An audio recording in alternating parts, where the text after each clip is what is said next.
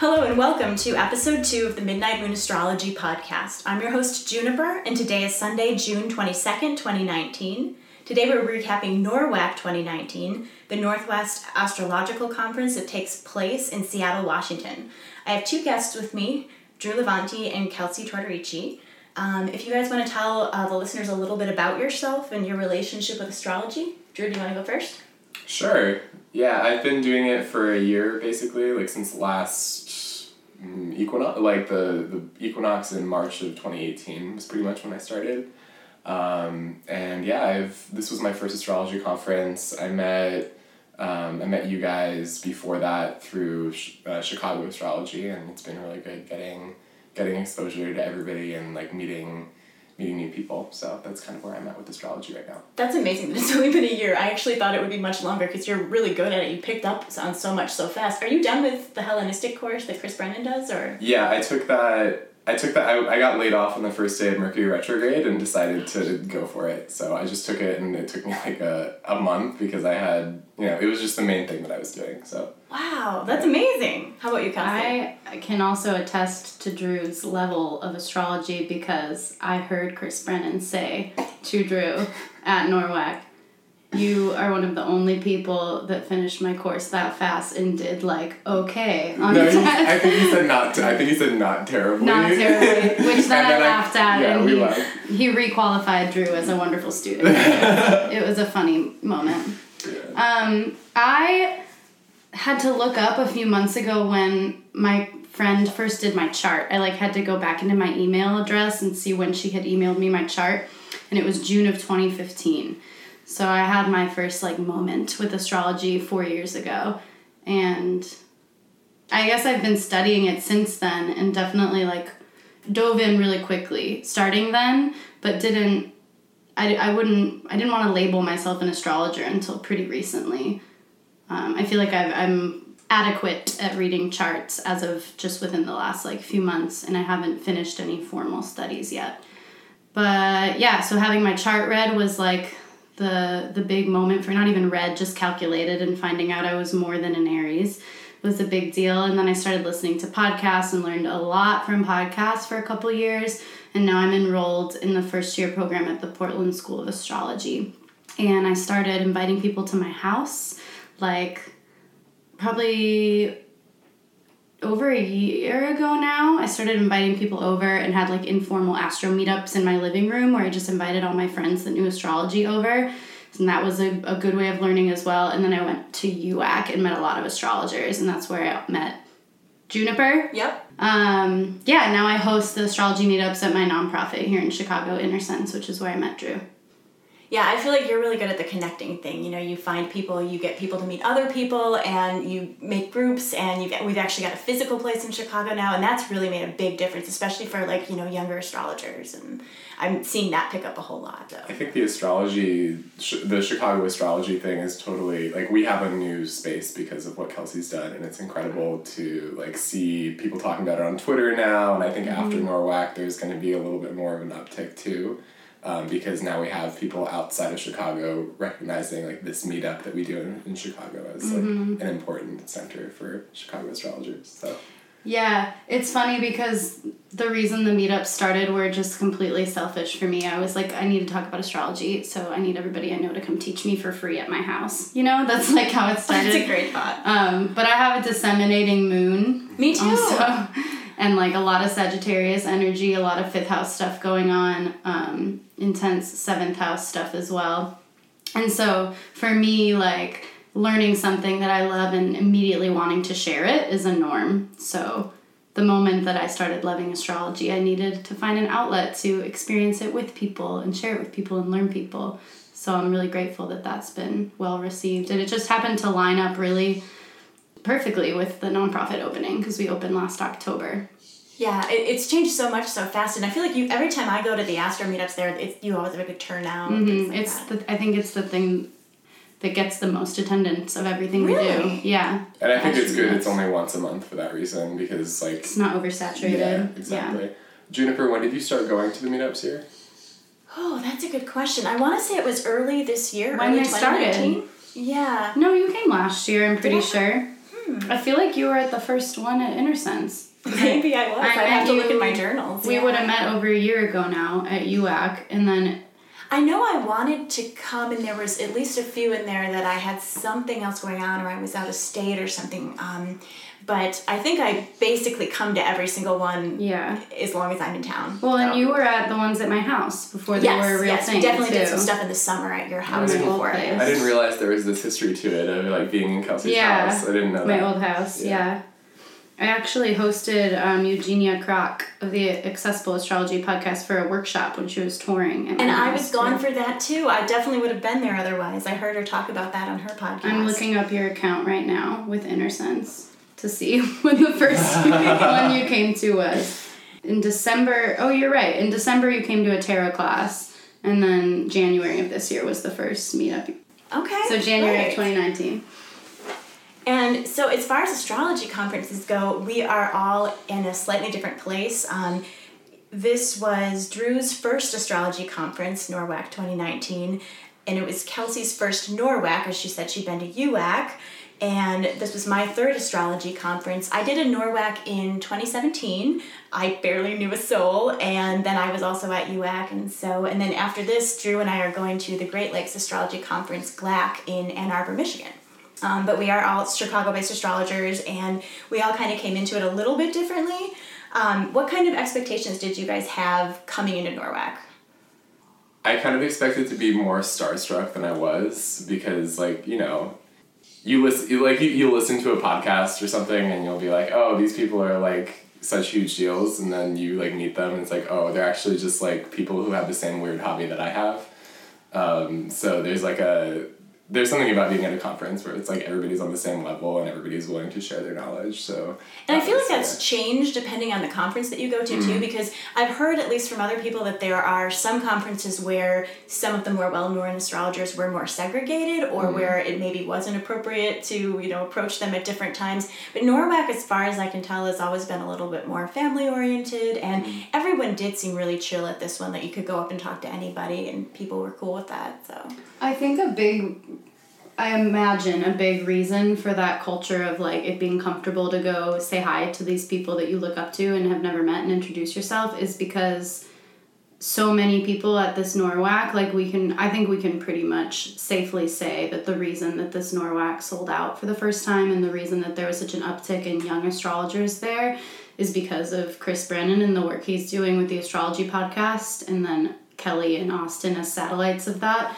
And we've heard, those of us that listen to the podcast, my first point is that's why a lot of us were there. And then my second point is that we've, those of us that listen to all of those episodes have heard the three of them say over and over and over how important community is to them and invited people to come up to them, you know, so there's just no doubt in your mind that when you go do it, it's going to be appreciated. Yeah, So it's actually amazing how much the astrology podcast has changed since I started listening to it because it felt a little more niche when I first started, and then within like that same year, it really exploded. Then all of a sudden, everybody who was doing astrology was listening to it, like regardless of whether they were Hellenistic or not. And I think the forecast have really helped with that. And you know, they talk about everything on there, so that's it, it's kind of been our first exposure to conferences and hearing about what that might be like. And because i know it made me brave enough to come in 2017 i had started chris's hellenistic course in like february of that year. And then by may i was coming to the conference and i didn't really know that many people coming into it and it was a lot harder i will say this conference was much easier as far as making friends go so Yeah, to your original question, what it, what were your expectations? I think that I had a pretty good sense of what it would be like having gone to UAC and knowing that NORWAC was a little smaller, and knowing that because I had gone to UAC, I was going to be a little less overwhelmed because I knew some people, because I knew it would be smaller, because I'd been to a conference before. But yeah, I felt a lot more comfortable at NORWAC than I did at UAC last year. That's interesting because I actually I felt really comfortable at UAC because there were so many new people and so you constantly met more people. You never felt like you were off on your own. Um, I think I added about 50 new Facebook friends after UAC and and we were also there for so long that you couldn't help but get to know people. You didn't miss out. Um, I was there for like a solid week. So, did anything surprise you, or you know, was a little unexpected at NORWAC, or? I I know for me, uh, having gone in 2017 and then having gone in 2019, it was I don't want to say like night and day, but it was really different having that many people there, that many new people, all the Pluto and Sagittarius generation coming out. Hey, hey. Um, so much more diversity, and you know whether it was ethnicity or gender fluidity or you know just all different kinds of people were there. It was really fun to talk to people that I had never seen in the astro community before, face to face. So. Yeah, I think for me, I I had I struggled answering the unexpected question because I knew very little of what to expect. So it was kind of a a Uranus experience for me. Yeah, definitely. And what were your overall impressions coming back from NORWAC? You know, how did you guys feel? Um, what was your general impression of the conference? I had a hard time segueing out of NORWAC because I was only home for one night and then I had to get back on the road. So I never got my like assimilation integration piece. So I've been trying to be really um, intentional about setting aside time now that I'm back and like in the summer schedule, which is a little bit lighter for me, to like look at my uh, notes and like make decisions about which recordings I want to buy. And of course, I'm not doing it to the extent I would like to. I'll have to hear you guys reflect first because I just feel like it all just happened still and I haven't had my moment to assimilate. Yeah, I, I guess my overall impression was being really um, impressed at, and in awe of the diversity of, um, of practices that people engage in through astrology. Like you have your astrology people, and then you have like everybody who is into astrology also has other things that they're into, and just hearing about how astrology like meets up with those other interests is really cool to me.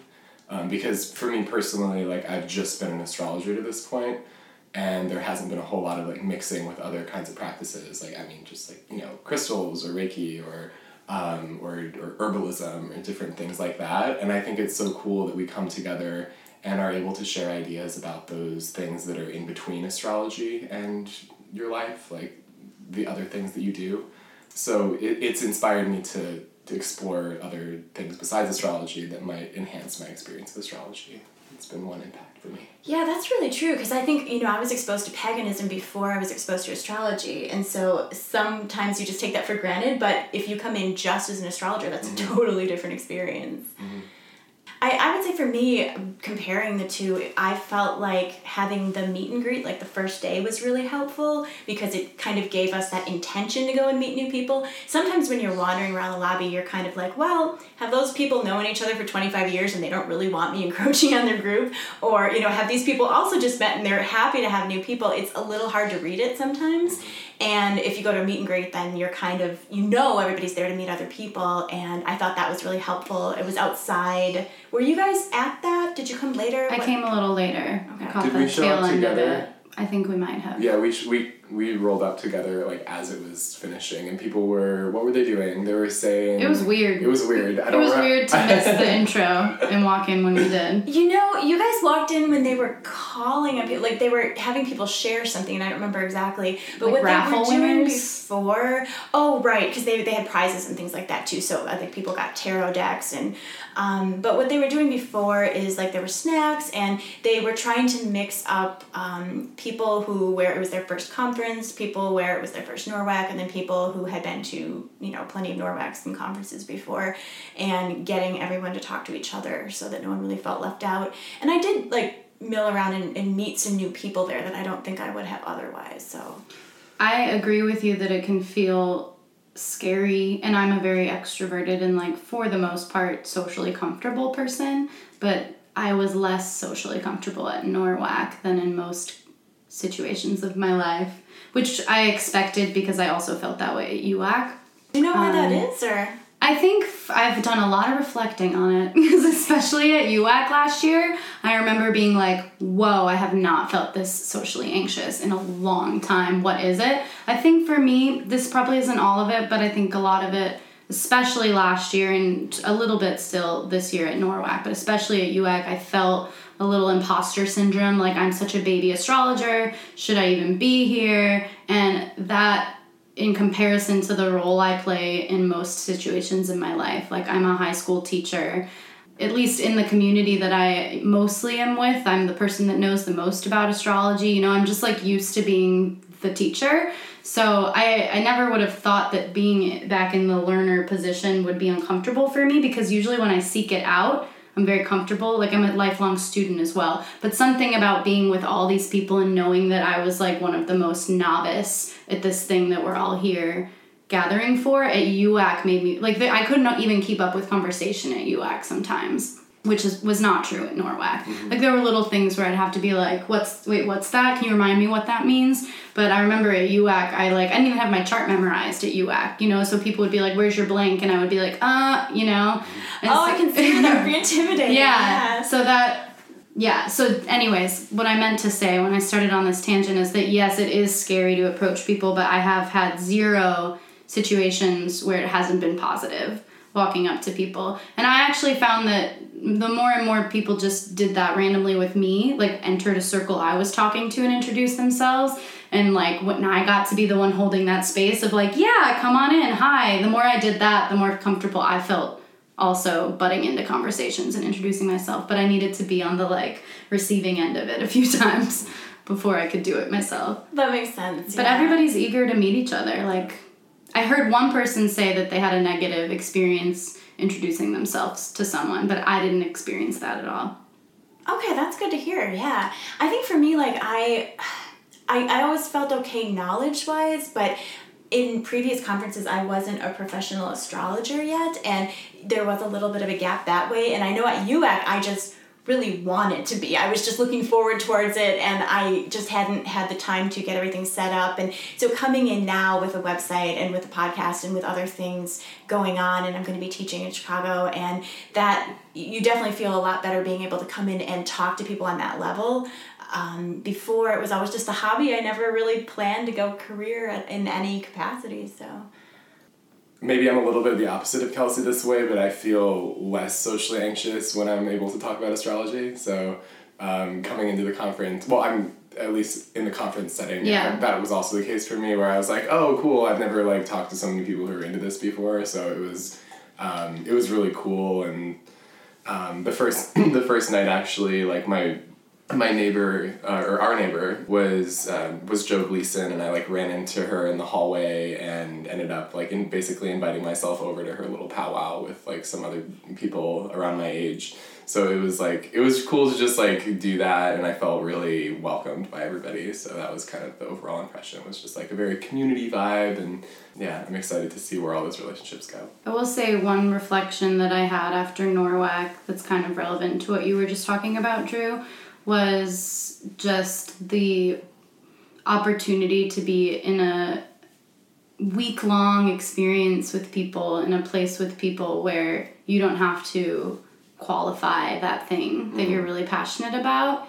And that was kind of like leaving NORWAC and realizing how sad I was about losing that aspect of it, even though I was like really ready to go home and really craving some alone time. That aspect of it, I was like almost in tears about. I remember vividly like walking into the airport and being like, okay, it's different now, you know? And I, for me, the interesting reflection piece was that my whole astrological interest and study up to this point, I've heard astrologers say, God being into astrology is so isolating, and it never resonated with me because my nature is to be like, I love this, here it is, share it with me, kind of aggressively with people. And so I was always like, mm, not me, because I just make people listen to me talk about it and I get people excited about it and I share it with them. But now I'm realizing the deeper and deeper I go with it, the more it's integrated into every little nook and cranny of my life, the more isolating it is. Like, and you know, I was just out with a friend and her boyfriend who I was meeting for the first time this Friday, and I knew he like had made a face at her when she told him about me and that I was an astrologer, but he was being very sweet and kind about it and like asking me questions, but I was just like, I know you think you're like doing me a favor by giving me a, a, a like an opportunity to explain it to you, but I actually don't want to explain it to you. So something, you know, obviously the opportunity to be with people where you don't have to do that, the entry point is like I get you on that level, which is huge. Well, it's like, you know, your inner world finally being reflected in your outer world, and you don't almost realize the difference until you're in the middle of it and you can you can use your shorthand. You can say oh you know saturn's opposite my moon or whatever's going on with your transits and people know what that means. You don't have to qualify it or find some way of putting it into words like you would in a consultation um, you can just talk your language mm-hmm. really naturally and i love that and i definitely miss it a lot. And it's like a, there's a certain point when you're learning astrology and integrating into your life where it just becomes like past the point of no return. You know like astrology's hit you on like a soul level. So then when you're going about the world and the most people most of the people you interact with don't get it it's like you aren't seen in that way you know? So being in a situation like NORWAC it's like we we all see each other. We get to feel seen in this like deep way that we're missing in our day to day life, which I don't think I realized that I was feeling that until NORWAC because I wasn't there at my first conference yet in UAC. I still kind of had like a foot in both worlds. And the way they say that astrology is, is like its own separate language, it's like you think in your own language. And so now for us, that's astrology. So when you're thinking in astrology, that's what you want to have come out like if somebody's talking to you about um, you know if a friend needs advice or any sort of thing that could be brought up in regular life a lot of the time i think in astrology and then i have to mm-hmm. translate mm-hmm. it into something that they would understand and it it is a different experience once you're on that level i think it's yeah. tough and i think because they might not even like when if you trans once you translate it the person might not even like get it in the way that you mean it mm-hmm. because you've translated it and there's no perfect translation but when you just have the language that you share with people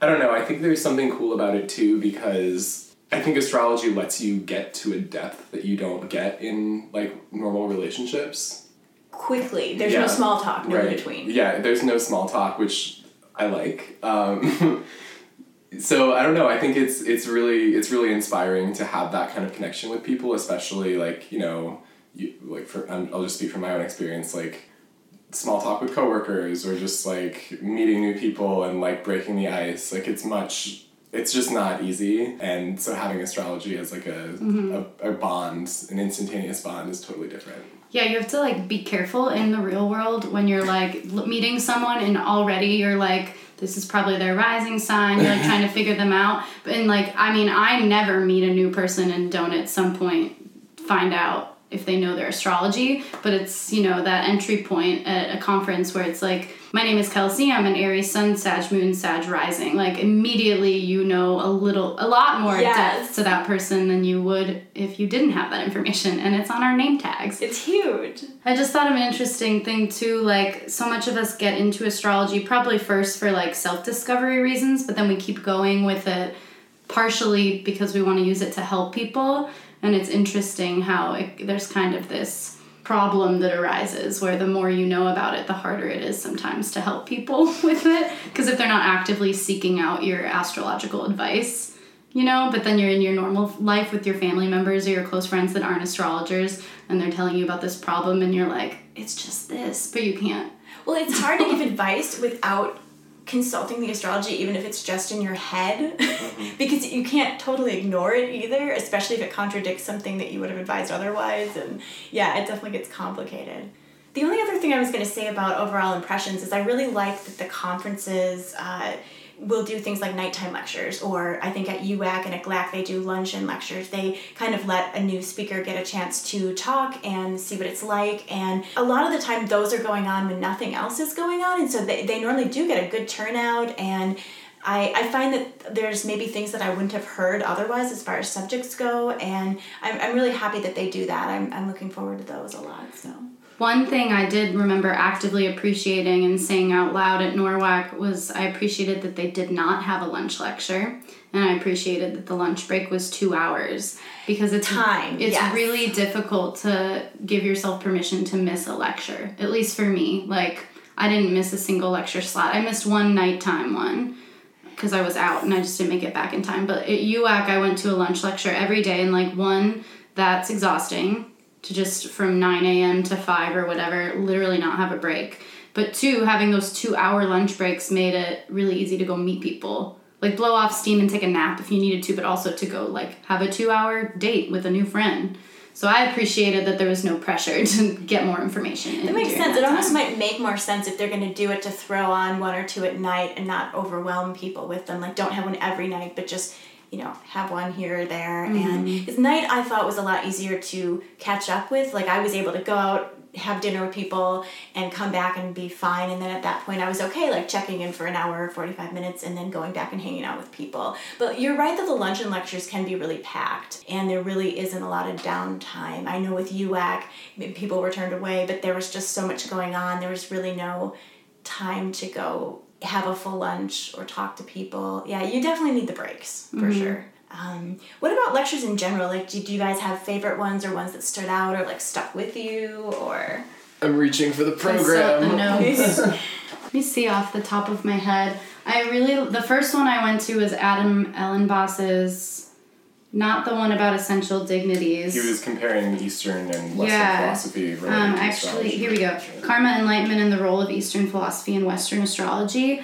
I was really excited about that one. I want to give it another listen. And I know he just kind of skimmed the surface, so I think there's a lot more like depth to study there, but I have always said yoga has kind of been my gateway into more esoteric things.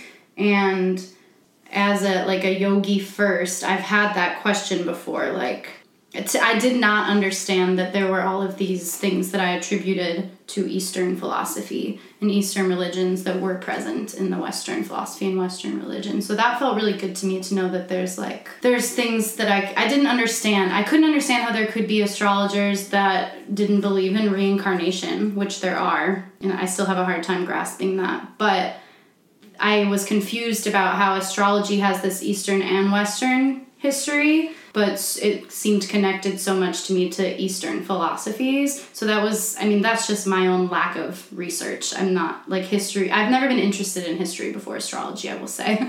um, astrology is also my gateway to history. But so that was just a really good lecture for me to go to to kind of like reorient my brain to understanding the relationship between uh, a lot of these philosophies and spiritual ideas and their connection to astrology. So that opened up a new interest for me, and I'm I'm interested in learning more from Adam in general because I know he has a really strong background and a really strong lifestyle and practice with yoga. So I'm interested in having a teacher that uses both so much because they're both a really big part of my worldview and my practice as well. Yeah, that's a good point because he really does have like uh, training in both sides of it, I think. And it's interesting that you came at it from an Eastern perspective, and so you kind of saw the connections and assumed that there was a tie there. And because I, I wouldn't say that I did particularly, but I do like to see how they influence each other.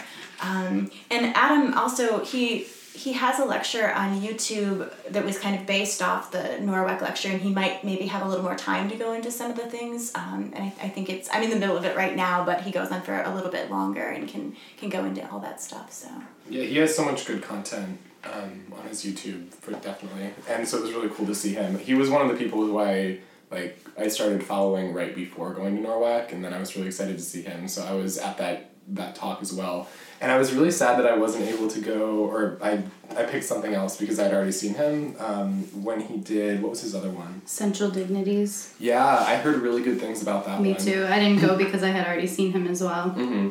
Yeah, it's hard. I almost I always go to see Adam, and this was the first time I didn't because I knew I would see him at GLAC, mm. and there were people during that time slot that I wouldn't be seeing at GLAC, so I hated to miss it because Adam is one of my favorites. But uh, he's doing two different ones at GLAC, so I definitely feel relieved knowing that I can buy any of the lectures I missed. That makes me feel good but I haven't done it yet, and I'm a little worried I won't. well, it takes so long to listen to them. I still have ones possibly from UAC that I purchased that I have not gotten to yet because I'm in back. the middle of longer classes and in mm-hmm. courses.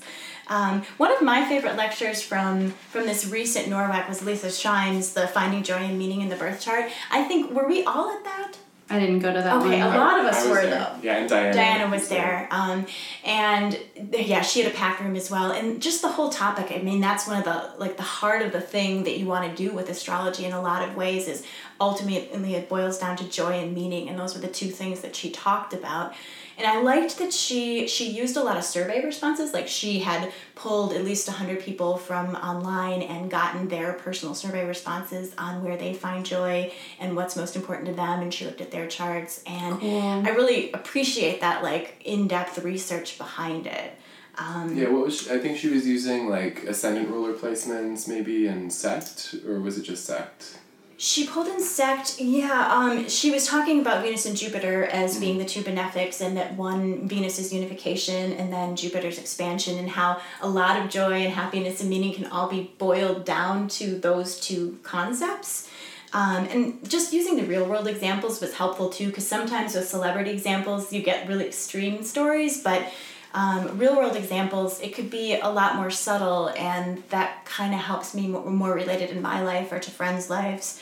Um, and she also talked about wanting to tie in like academic research on joy and happiness into her astrology, and I love all that that she's thinking about how it all fits together and she's backing up her research. So that was definitely one I recommend buying. Mm-hmm. I got to talk to her a little bit about that, and it's actually like some economics research that's about luck. Um, so I'm interested to hear. Oh yeah, I have a quote from that. So, so yeah. she said something about the role of acknowledging luck in the making of a more just society. Mm. That sometimes what people have is just from luck, and then if other people don't have it, it's not necessarily because they didn't work for it. It's because they didn't have certain opportunities, or you know, so on and so forth. So.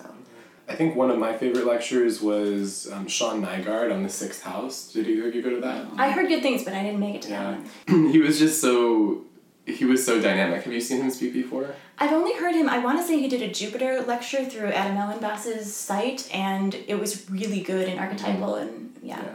He was he was so creative about um, well talking about the sixth house and how it's traditionally bad fortune, but then he was bringing in all of these like artistic images and just giving a lot of really cool analogies for how to think about that place as like a, a spot on a circle.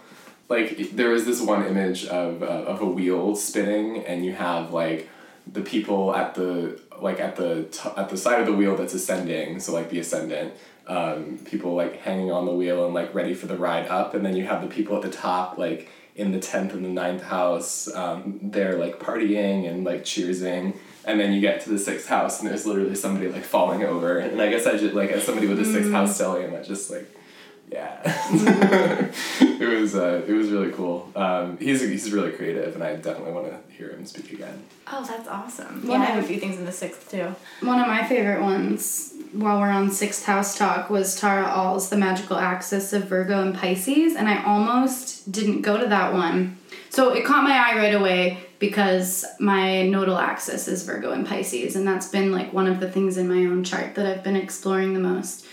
I almost didn't go though because I was reading the description and it likens Virgo to the sixth house and Pisces to the 12th. And I've been like trying to be careful of not using the 12 letter alphabet. I talked it over with Diana before and she helped me get in this mindset of like, just because you don't use that and you know the woes of using it doesn't mean there's not going to be helpful information there for you. And it was great. I loved it. She was a very dynamic speaker. I, she has a lot of virgo pisces stuff so i think just because we both have an emphasis on virgo pisces in our charts her more on the virgo side and that's where my south node was so i could like see her journey and relate to it a lot.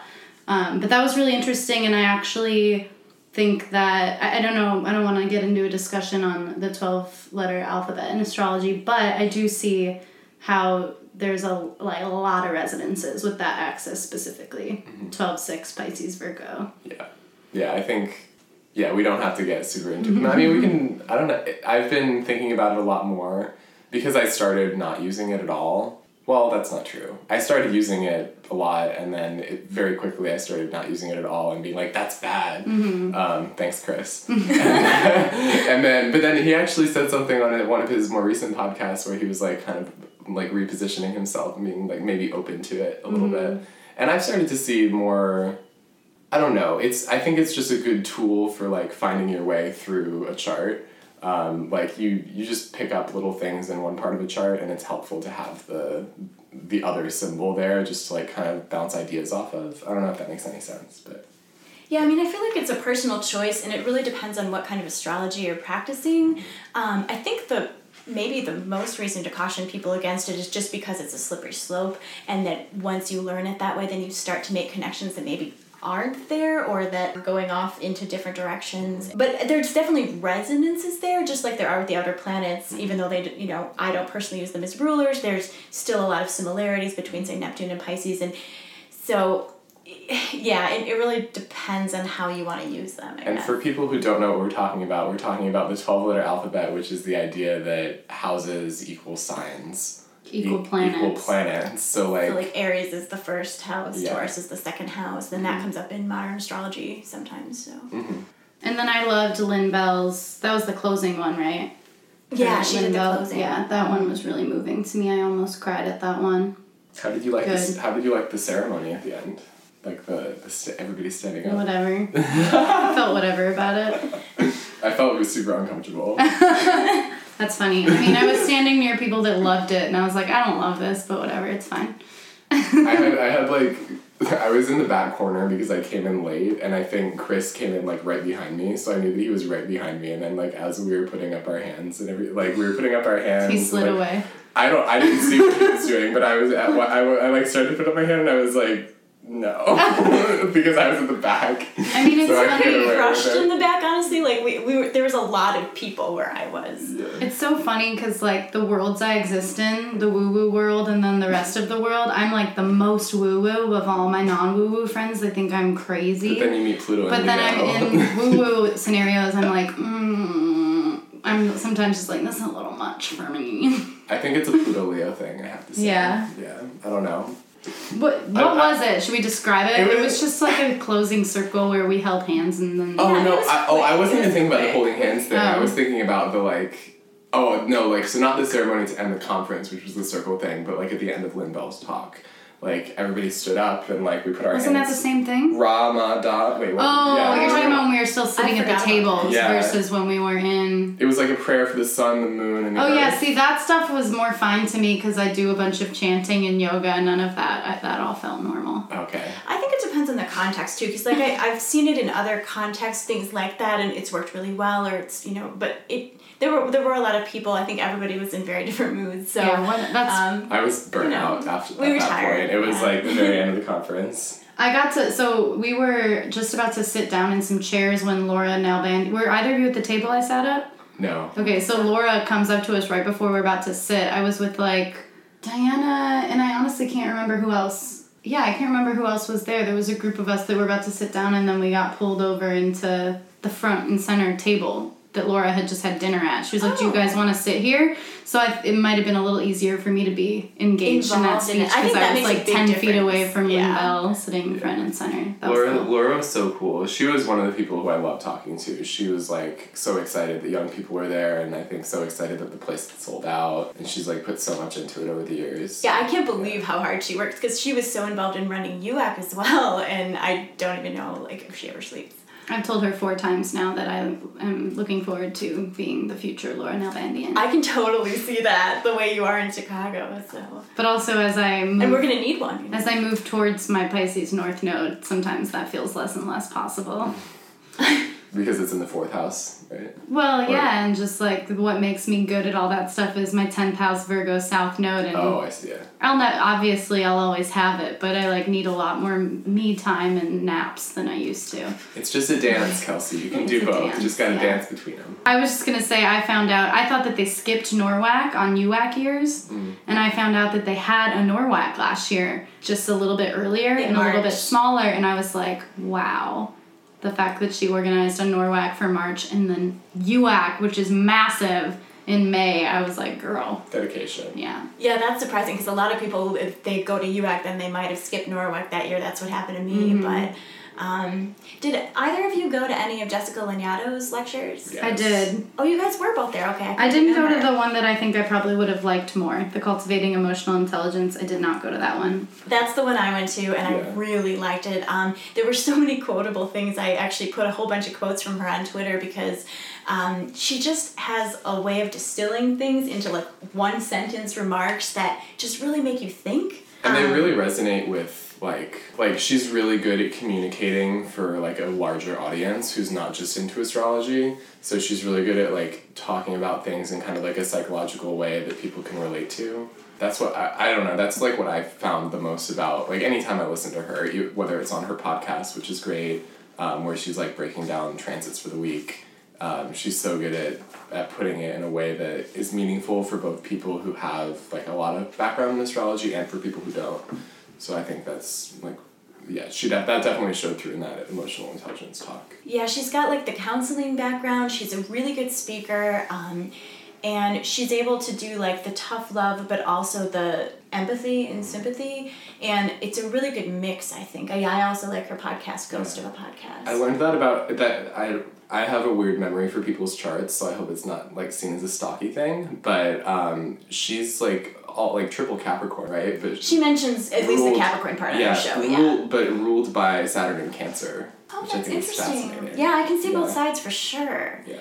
Um, I'm trying to think some of the things she said, like on Jupiter returns, she said, evaluate whether the things you're growing are leading to your growth, which people probably don't think about as much in the moment. Mm-hmm. And um, uh, one that re- really resonated with me was um, what will emotional intelligence cost you? It will cost you other people. Not everyone will like or feel comfortable with the new approach, and some of them will leave. And also that the more we're able to embody our own emotional intelligence, the less we need people to like us. And so the idea that sometimes people leaving is not necessarily a bad thing and it kind of fits with who you are, who you're becoming, and you know what's resonating with you now, and that new people will come in. So I went to her couples counseling talk, which ended up being a little bit more technical, I think. Um, but you got you get a little bit of her wisdom in there. Definitely some good nuggets of advice that are applicable to astrology outside of couples counseling and also life. Um, but that one was cool because it was the first time I started exploring composite charts at all. Ooh. And I've not done much exploring on it since then, but I def- they were introduced to me in a helpful way. How did she do- did she say how she uses them? Well, she uses Campanus. Is that how you say that? Housing What's system. Okay. She uses Campanus, so that was new to me. She said, I think she said it's the sign that doesn't matter at right. all. Yeah, it's the angles, right? It's the. It's well, the house is. Let me let me see. I don't want to get it wrong. Look at house placements, yeah. not signs or dignity. Did she talk about no. aspects? Um. That's what yes. I look at the most. She says, look at house placements, look at aspects, don't look at signs. And then she talked us through like her what she relates each planet to in the relationship based on a composite chart. Oh, cool. Yeah, and it was it, my, some of my favorite stuff from that though was the less technical stuff that was like talking about how in couples counseling for astrology the goal is never to get the couple to stay together ever and that her job is to promote the truth even when it's ugly hold both parties accountable and she has this little nugget of wisdom that I think is really interesting, considering leaving someone is the only way to truly choose them. So she's just like really real and Capricorn, the responsibility that you have in that role, and then the responsibility that everyone has in, within every relationship. Just being a hard ass about it, but yeah, Saturn and Cancer in a way that's also very like it's about love. The purpose of it is to heal and to get to the love. Long term love. That's a really good point that like the goal of couples counseling isn't necessarily to stay together. Mm-hmm. It could be, but sometimes you're you know, you're not looking at the best or healthiest option if you're ignoring the fact yeah. that you might need to separate. She says the goals are number one to uncover truth and number two to offer tools. But yeah, I had never really thought about that as potentially being something I do as an astrologer, but I do find that I have a lot of interest in relationship dynamics in general. That's the great thing about like going to all these different lectures is sometimes you find something you didn't even know you'd be interested mm-hmm. in, or if you try a new person. I really liked getting to see new people this time. Like now I've gone to enough conferences that I was able to like skip some of the people that I normally go to see, especially like if I've heard them talk on the topic a bunch. Then I was able to go see new people and um, you know find other astrologers that I'd like to listen to. But the other two I'd probably mention would be Kelly Surtees. Everything she does, I you know I adore, and she gave the keynote at NORWAC 2019, and it was great. It was really personal and really relatable, and um, and Sam Reynolds also. Um, I hadn't gotten to hear him talk as much as I would like to, and so I made sure to go to a bunch of his lectures this time, and uh, he had some really interesting topics. He had the midlife cycle, talked about you know some of the outer planet transits that happen during midlife and what to look for, and then he also did some work on love languages and astrology. So what did you? Are you a Harry Potter person, Drew? I know you are. Yeah, yeah. Okay. Uh, what did you both think of his suggestion that it's maybe not okay to call non astrologers and non magical people muggles? Because at first I was like, oh. But then I had the same reaction. But then I heard some other people saying no, it's fine and like justifying it. So now I don't know where I stand on it's it. It's a little complicated because you know, like technically in the books, muggles is not used as a slur, mudbloods right. is the slur. Right. However, it can be exclusionary as well. Like sometimes it's seen like for example, like I think when Hagrid uses the word muggle in the books, even though he's not using it as a slur, he is sometimes maybe putting them down a little bit, or you know, implying that they don't get they don't get it. Exactly. Um, but they and don't. So there's a little bit. But they're still under the influence, right? Like, well, I guess maybe my problem with Muggle, like, I, I thought it was so funny when I first heard it, and I used it a couple times, and was like, haha, like, I'm on the in crew on this one. Like, I'm not a Muggle, I'm an astrologer. But then the more I've, like, I guess after NORWAC, one of my big experiences, especially with like all the transits that we have going on right now, is seeing how they are like affecting people in my life who aren't into astrology. So I think one of the problems like with being a muggle is that if you're a muggle, you're like not under the influence of magic. Like magic doesn't play a role in your life, but for astrology that's not true. Like astrology affects everybody, even if you're not into Is it. that true in the Harry Potter world, though? Like, are muggles never influenced or affected by the magical realm? See, that's the difference because in the Harry Potter world, it's it's a blood thing. It's if you're born, you can be muggle born and do magic like Hermione, but it really depends on what you're born as. Like if you like Petunia, Petunia Lily's sister, she wanted to be able to do magic and she couldn't. Her sister became a witch from a muggle born family, but Petunia, no matter how much she wanted to, could not become one and could not go to Hogwarts because it wasn't in her blood. She didn't have that in her DNA essentially to be a witch. And so, if you really want to get technical about it, it's two different things because That's any the, muggle can yeah. become an astrologer whenever they'd like That's to. That's where know. the inconsistency lies. Yeah, yeah, exactly. So, I mean, it's it's if you really start poking at it, there's there's definitely yeah. some differences. But I also think that anybody that I've seen use that terminology, they never meant it that way in the least. You know, they right. they were not trying to use it in an exclusionary way. Um, it was just you know maybe people who don't know the language. I think the power in it is like, well, so at UAC, a lot of people. I realized at UAC that for most astrologers and or people that practice different magical practices that there's a coming out of the broom closet moment that it's like this private hidden secret thing for so long and then they come out. I didn't have that experience because i just came like wailing out of the broom closet with no shame or fear. But again now i understand why people feel that way now that i'm deeper into astrology. yeah but um well just the isolating factor that i didn't used to understand as oh. much as i do now. Got it. but um so to me like using that word is sort of like taking back our power as people who think mm. like this as people who believe in magic and believe in the universe and believe in the stars because it can feel isolating and scary to be open about it sometimes. So then when you use when you i don't know it just puts a different spin on it that's like yeah i'm proud of proud of this stuff. I feel positively about it. You're the one that's missing some information. And it's it's not an offen- it's not supposed to be offensive but it's like I, I have this thing this tool that's good well and i can almost see um, using terminology to identify what you are and you know how it's, it's almost better than using exclusionary terminology if that makes mm-hmm. sense like not everyone who's astrologer is a witch but um, right. um, you know something more along those lines uh, you know using a term to describe what you are and what you're proud of rather than something that excludes another person mm-hmm but yeah, it definitely made us think more about it. There was a lot of conversations on Twitter, and uh, I think people were kind of using it without thinking that much about the connotations that go along with it. I've started using astro literate a lot. Like when I'm posting online, I'll like post my normal reflection, and then I'll be like, and for my astro literate friends. But I do like calling my muggle friends muggles. I'm not gonna drop it yet, but I'll be receptive to feedback. Well, and if they're your friends too, like that's different, right? Like if you're being like there are ways to say it and ways not to. Right. Like if you're if you're tweeting you damn muggles. If you're if you're if you're writing a tweet and it says like muggle in like a very condescending way right. that is like the butt of the joke, maybe that's not most the of the time when I hear it and when I've used it, it's people being like, "Oh yeah, sometimes my Muggle friends react to me like blank," mm. or I was talking to my Muggle friends about this, or mm. when I'm with my Muggle friends. It's just like a way to quickly. It's a shorthand. Yeah. mm-hmm. Um, did you guys have either fun or awkward social moments at NORWAC? Anything in particular that you want to share? That I can share. Let's that you see. Can share. exactly. I would say yes.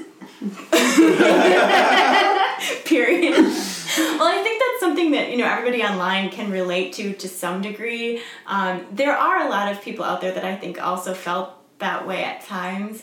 I know, like for me, I'm in, as you guys know, I'm in the progressive balsamic moon phase, and I've been way more isolated than normal, like in everyday life. And so pulling me out of that and going to a place, you know, where I, I want to be social, but I'm very out of practice, um, could be a little a little overwhelming. A lot of the time for me, like I'll be listening to a podcast or I'll be reading something online and it'll make me think of a whole bunch of things and I'll want to go to a forum and start talking about it. But if I'm just like randomly meeting someone and I don't have something in my head at that very moment, it's still a little different for me because I, I spend so much time online or interfacing with astrologers online rather than in person, other than you guys, which you know, I know you guys really well, so that doesn't really count.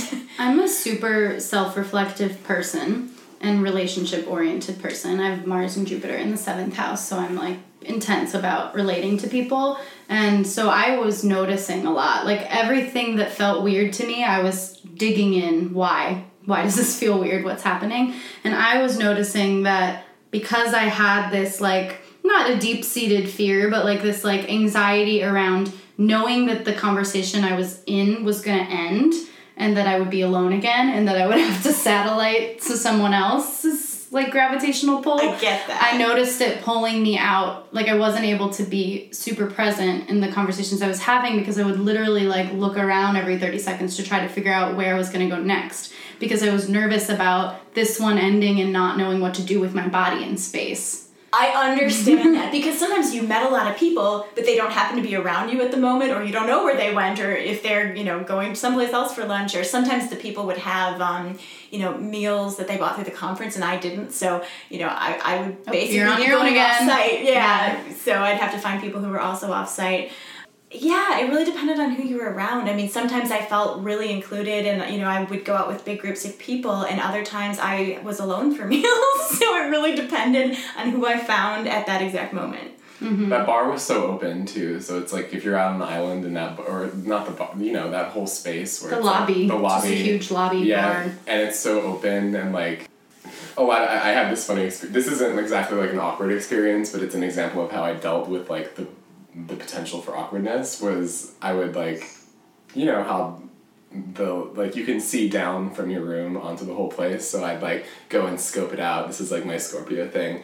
Like go scope it out see like where i can get my get my people together and do whatever isn't going to be awkward before going down. Mm-hmm. um, so that's what i did to manage that fear. Yeah i did a lot of that too. And also one of my tools was i would be like okay i'm alone and I would just be like, all right, I'm just gonna pretend I have a destination. And so I would just like walk across the whole hotel to a new destination. And half the time you see someone on the way. But that way I'm not like just meandering looking around like Rick Levine. Did you run into him at all? A little bit. His body language was so funny to me the whole conference. It was very sweet. I wish that I had talked to him, but I just kept seeing him kind of like moseying around and like looking for people to interact with. Like he like couldn't wait to get into his next conversation, which was adorable and great. And he's like a famous astrologer. Like that's so sweet that he and does he knows that. a lot of people. Yeah, so. but for me, like I didn't want to do that. That felt vulnerable to me. So I would just pretend I was en route to somewhere, and I'd be like, maybe I'll run into someone while I'm pretending to be on my way to this thing across the building. I'll definitely never forget his walk,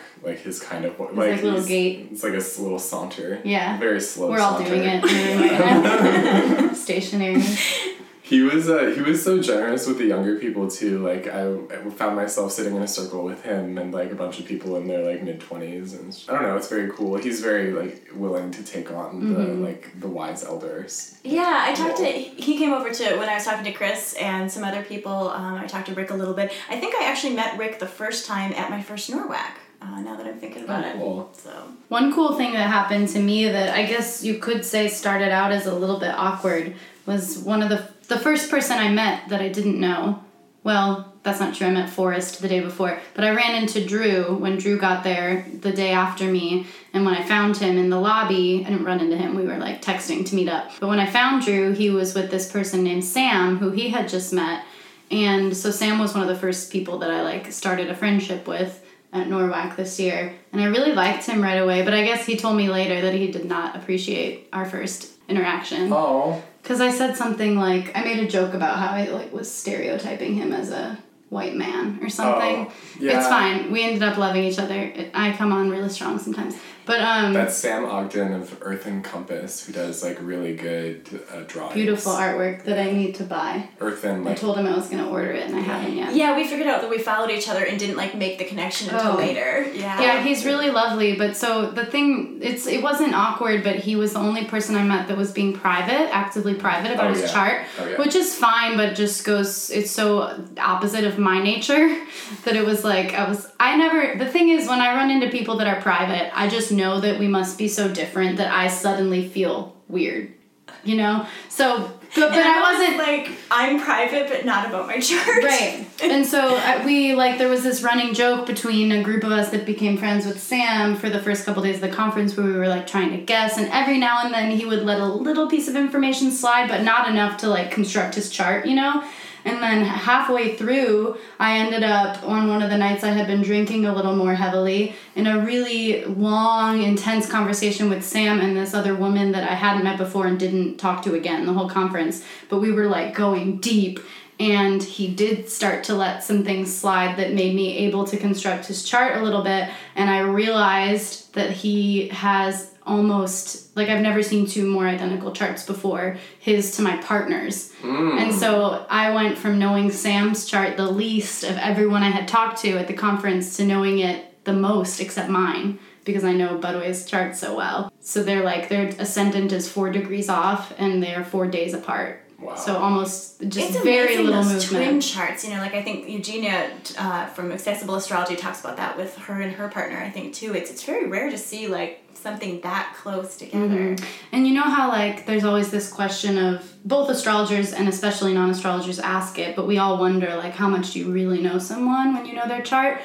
And I wouldn't say that I knew Sam much better, but I became a lot more open to him after that because I didn't feel guarded because I was just like, well, Budway loves me so much, you know, oh. like like that was just like a, I automatically felt like comfortable and safe with him just from knowing that. So that was interesting, and then we talked a lot more after that. And it was after that that he shared with me that he wasn't a fan of my first joke. Yeah, it's environments. And I mean, you know, it changes so much. Like, you know, you can have a similar chart, but then the environment you grew up in or the people you were exposed to can change you so much, you know, so definitely. Yeah, we have a lot of fun, like, comparing his charts, him and Budway, and have since too. How's Budway this week? How are you this oh, week? you guys are still in touch? Oh, maybe that's just through topic. like Instagram messaging a little bit. I really suck at being a long distance friend. Yeah, me too. That is actually a question that I have on here, um, which is how do you guys keep long distance friendships the rest of the year when you're not at conferences? Does anybody have any tips? How has it gone for you so I far? I mostly don't. I did try again with Twitter at NORWAC, and I've been sort of keeping up with it, but mostly just like looking, lurking, and liking. I don't know. The one thing I'm currently trying is when people respond to like an Instagram story, for instance, I try to actually like allow it to mm-hmm. engage me in conversation even a little bit. Because normally my go to is like, I'm running around, I'm busy, heart, heart, you know? So I try to like, when I have time, actually go in and talk a little bit. But it's just not in my nature. I'm focused on what's in front of me. I'm that way too, um, but with the I don't know Twitter. Astro Twitter is so new to me, so I've been on that like a decent amount, um, just like watching and. But I've also so I actually had somebody visit me in Chicago on like a layover, so that was really cool um, from NORWAC, and it was one of the people who I got closest to, so that was really cool. Um, and then yeah, just like definitely Instagram conversations, like seeing what people are up to and then like responding to stories has been a decent way to do it. And you know, there there are people who I like remember having very I don't know, people who I just really liked, I guess, and I've definitely tried to keep up with those people at least a little bit. Just so that next conference it's not like, oh, you're just that person I knew at the last conference. It's like there's something else too. Yeah, because I know the way I used to bond with people, like back in the day, um, pre astrology, you know, I, I used to have like, because I'm so much more of a writer, and we would end up writing long messages to each other. And you know, I don't have time for that now. Like, maybe a little bit, but not consistently. That's how you and I were before we like met in person, though. I, I remember that. Bit. Yeah, you were, yeah. That's true, yeah, because Drew and I, um, for those of you who don't know, um, met through Chris's Hellenistic course online, but we found out that we both lived in the Chicago area, so that was yeah. amazing because most of the time all those people are from all over the world. Mm-hmm. But yeah, I mean, like that's how I tend to bond with people. My closest friends even have always been like that writing relationship first. And then we really get to know each other that way. And then at that point, we're comfortable in person and with all kinds of other things because we know each other that well. But time is a real issue nowadays. Um, and I don't know, like, are other people video chatting a bunch or are they on a text chain all the time or what are people because it does seem like even people that live far away know each other pretty well at these conferences and they must be doing something to keep it going. Honestly, I get the sense that it's just social media interaction, both publicly and then like private messages from there. I bet I'm it's sure, more public. Though. I'm sure sometimes it, it blossoms into a different type of relationship, but from what I can, that's why I was like, let me try Astro Twitter, I guess. When I was seeing people be like, oh my gosh, hi, I was getting the sense that it was just like, I like what you tweet. You've added me before. and know? sometimes you feel like you know that person a little better if they do share a lot on Twitter. Mm-hmm. Yeah, that's true. I know in a totally different fandom, what's been helpful is like we have a messenger group chat thing going on, and it's been going on for years. and I've never really had that before. Lots of people do. I just had never had it until this fandom, and people will just, I mean, there's only like maybe six to eight of us, and people will just post in there when they have something to share or when something's going on with the fandom. And it's not like overkill, but you can turn off your notifications. And uh, it's just a good way of like keeping in touch with them throughout the week. And I still feel like I know what's going on in their lives, and so that's been helpful. I don't have it with astrology yet, but if anyone wants to start one, um, Astro fandom. Yeah, Astro. Just like a chain. Yeah, it was just a chain on Messenger that was just sort of organically what started, and that's worked well for us. But yeah, I'm always curious to hear what other people are doing because I really do feel like I would connect to a lot more people in the Astro community. But everyone lives so far away, you can't just hang out and have big long chats in the way that you would if you were in person. Mm-hmm. So, um, one person emailed me about leading the Chicago Astrology Group meetup at Inner Sense this fall who we met at NORWAC. Oh, so that was right. and then yeah. yeah, having people actually come here and mm-hmm. yeah, that's if they're willing yeah. to do that, that's awesome. I tried to make that clear in person with people and then I posted it was like one of the only things I tweeted. But I would love it. I would love if people reached out who are in Chicago because this community, this Chicago area is pretty thirsty, I think, for hmm. astrological information and it's from what I, I haven't done a ton of research, but from what I can tell, not being offered a whole lot, and we have like a really easy venue and space and community to do it in. So yeah. Yeah, I mean, basically, what I've told people is, you know, we have a local NCGR, and they do lectures typically monthly. There's a few months of the year that they take off. Um, a lot of the time, it's in the suburbs. Uh, there's also Friends of Astrology in Chicago that's been going for quite a while, and they do lectures as well. That's Amari, is that his name? Yes, and he so, was at, at NORWAC as yeah, well. I met him. Bear introduced me to him, oh, which good. I was really okay. grateful for. And we had a really nice conversation, and he was really excited to hear that there's something new happening in the city in astrology. I need to follow up with him. Yeah, he's he's awesome. It's funny. I actually didn't run into him the whole time I was there, even though like we've totally you know talked locally and stuff. But but that's yeah, that's normally going on more, um, especially now that it's summer. I think there's more every month there's something with that. But I would say those are the two main ones. And then there's a real informal discussion group at Panera that gets together the last Tuesday of every month. And I don't, there's no website for that. It's just we're all on a big email list. So. Another thing that's kind of cool to do uh, to keep up with people is like listen to the con- or in the cases that I'm thinking of, listen to their podcasts. Like I know Sabrina Monarch has a podcast that I just started listening to, and she was one of the people who I connected with really strongly at NORWAC. So doing that and oh, who else? Oh, Nate Craddock also has a podcast that I was actually just on, and so I'll be listening to his podcast a bunch. Just like hearing what these people are thinking about is really helpful. Um, just like keep tabs and yeah. The one friend that I made at UAC that I still I felt really close to at NORWAC, and it was Kip Dubow. Did you both meet Yeah, Kip? I listened to the Basement Astrologers. Yeah, I think it's the Basement Astrologers podcast. And it's funny because I know that Diana and Kip stayed in touch a lot more throughout the years. She's really good at long distance friendships. I'm like, how do you do it? I don't know. But I did just listening. We emailed a little bit right after the conference, but not really after that at all. And he's not much on the same platforms that I'm on, social media wise. But I did immediately feel like, oh, Kip, my friend slash Astro Conference dad, and I'm sure part of it, part of it is just his demeanor. He's like a dad, Mars and Cancer, but part of it was I've listened to his podcast like periodically throughout the years, so I was like, I know what's up with you. Yeah, same. I, I feel like I know him better than, you know, I actually do. I met him at UAC and, you know, we know each other a little bit, but I definitely keep up with the basement astrologers and that's been really fun too. So, yeah, so everybody needs to start a podcast basically. Podcasts are like the more comfortable versions of phone, long phone conversations. Because there's no expectations. You're just like listening and cleaning your house in your underwear. And there's no like nothing expected of you. underwear.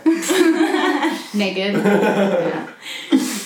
well, do you guys have any suggestions for future conferences? Anything else you like hope they would do? Yes, I was just thinking about this this morning. So there was a Twitter thread, another one that I did involve myself in post NORWAC. Somebody was talking about the just the overwhelm of it, the overstimulation, and I was like, there needs to be a room next year that's like the understimulation room, the calming room, With and- coloring, right? with coloring, with like soft music, with like pillows and stuff where you can just lay and maybe people can offer I met so many Reiki practitioners there. People can offer Reiki there and maybe yoga and meditation could take place in the mornings before the conference because there really were no opportunities to chill. And if you shared a room, which everybody does, you really like you're probably not going to get alone time at any point, you know?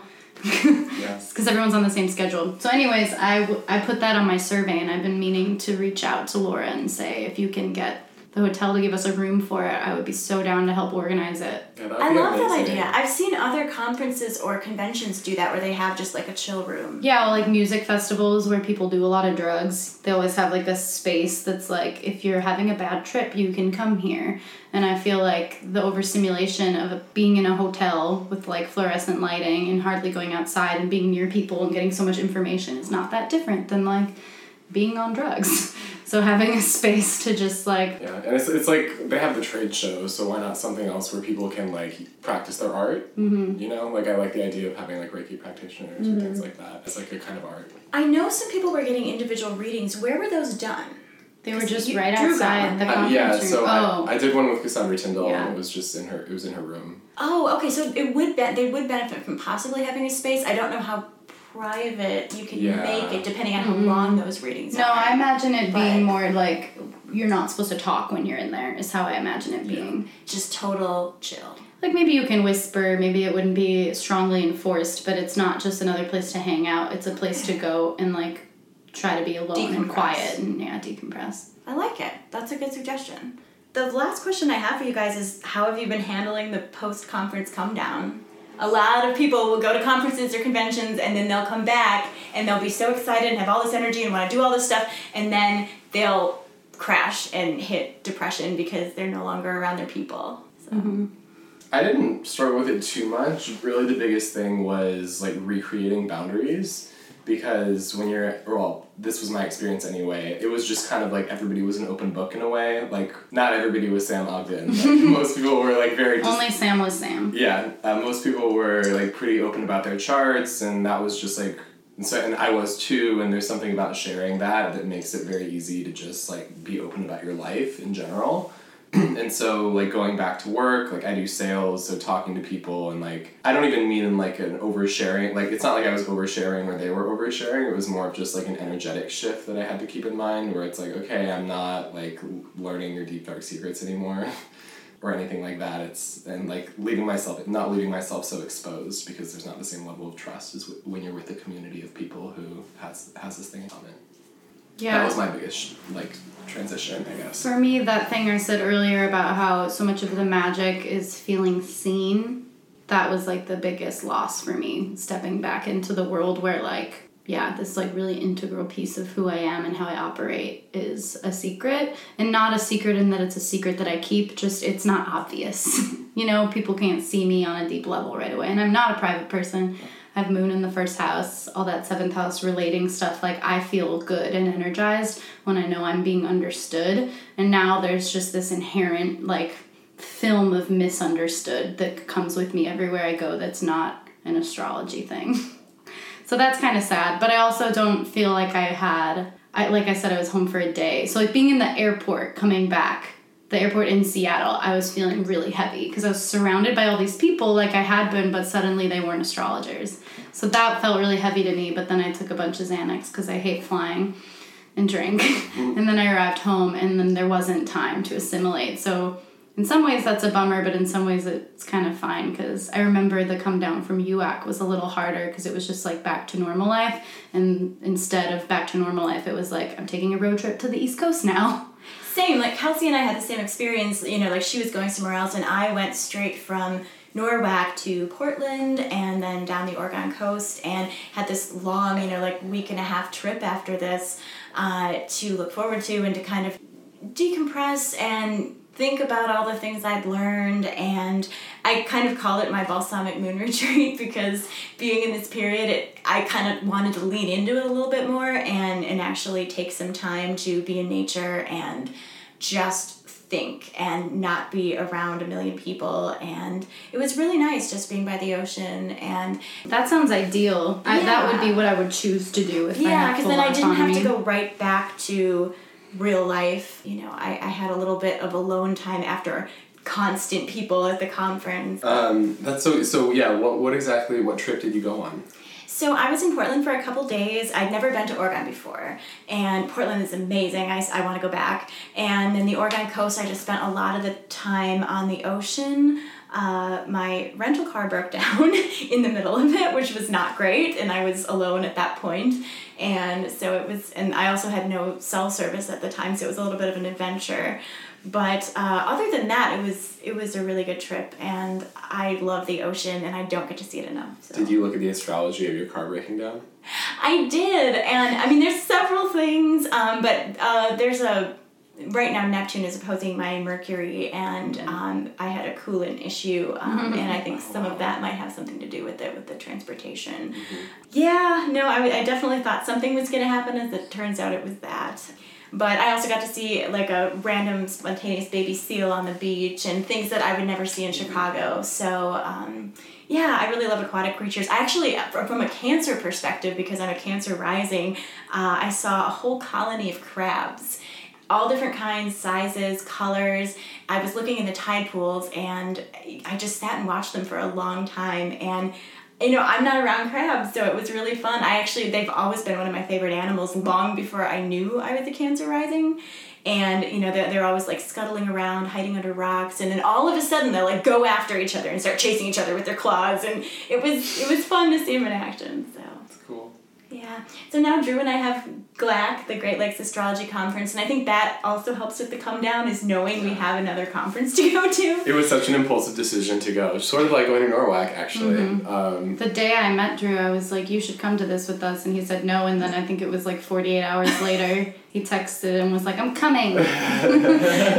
yeah, I was really surprised. But now, yeah, now we've got Drew. So worth it. It's so worth it. Yeah, definitely. Come see us. And then I think Drew and I are both teaching at yeah. Kelsey's Inner Sense um, after that, so we, we still have lots more astrology. Drew, do you know the exact date of yours? July 11th. I do. July I 11th. Am I right, Kelsey? Mm-hmm.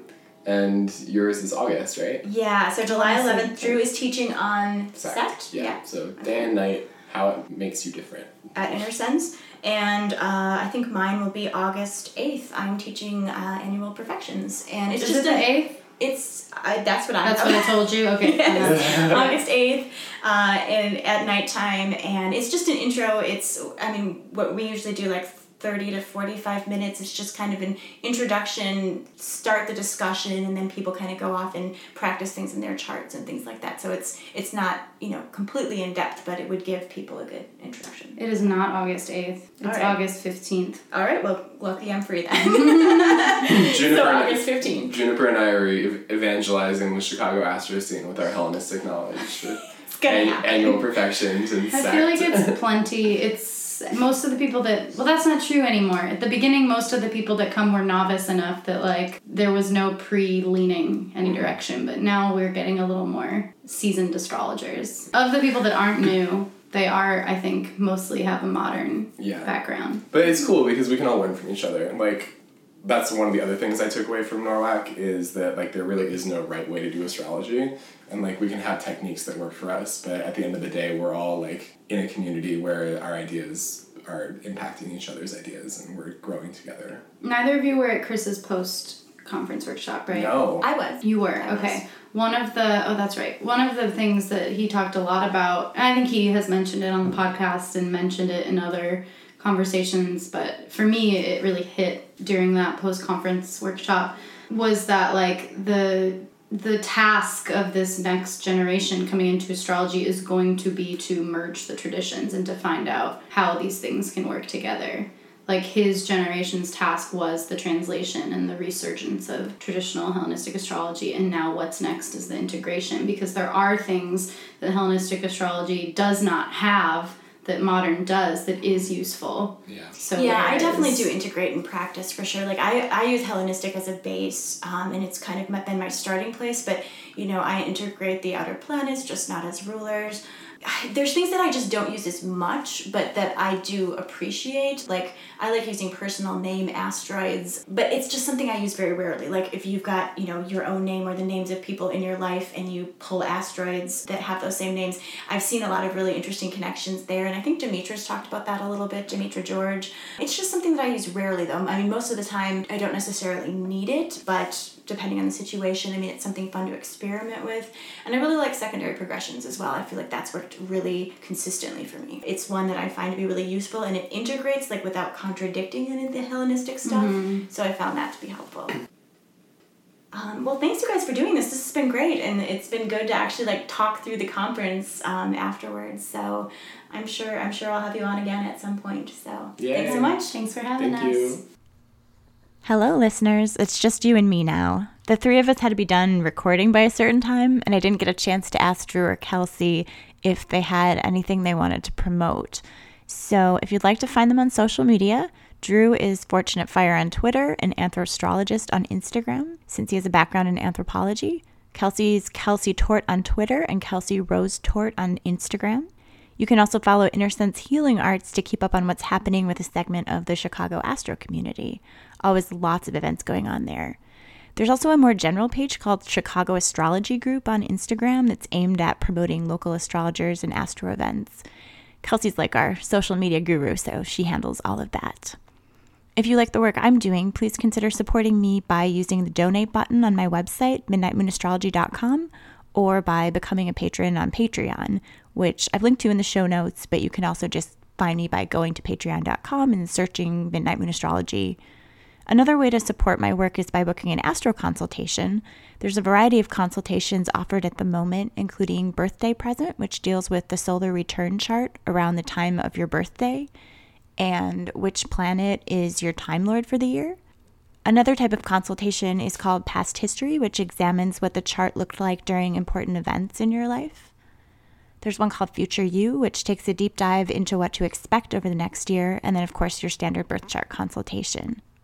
Right now, I'm offering student astrologer pricing for a limited time, so feel free to check it out on midnightmoonastrology.com.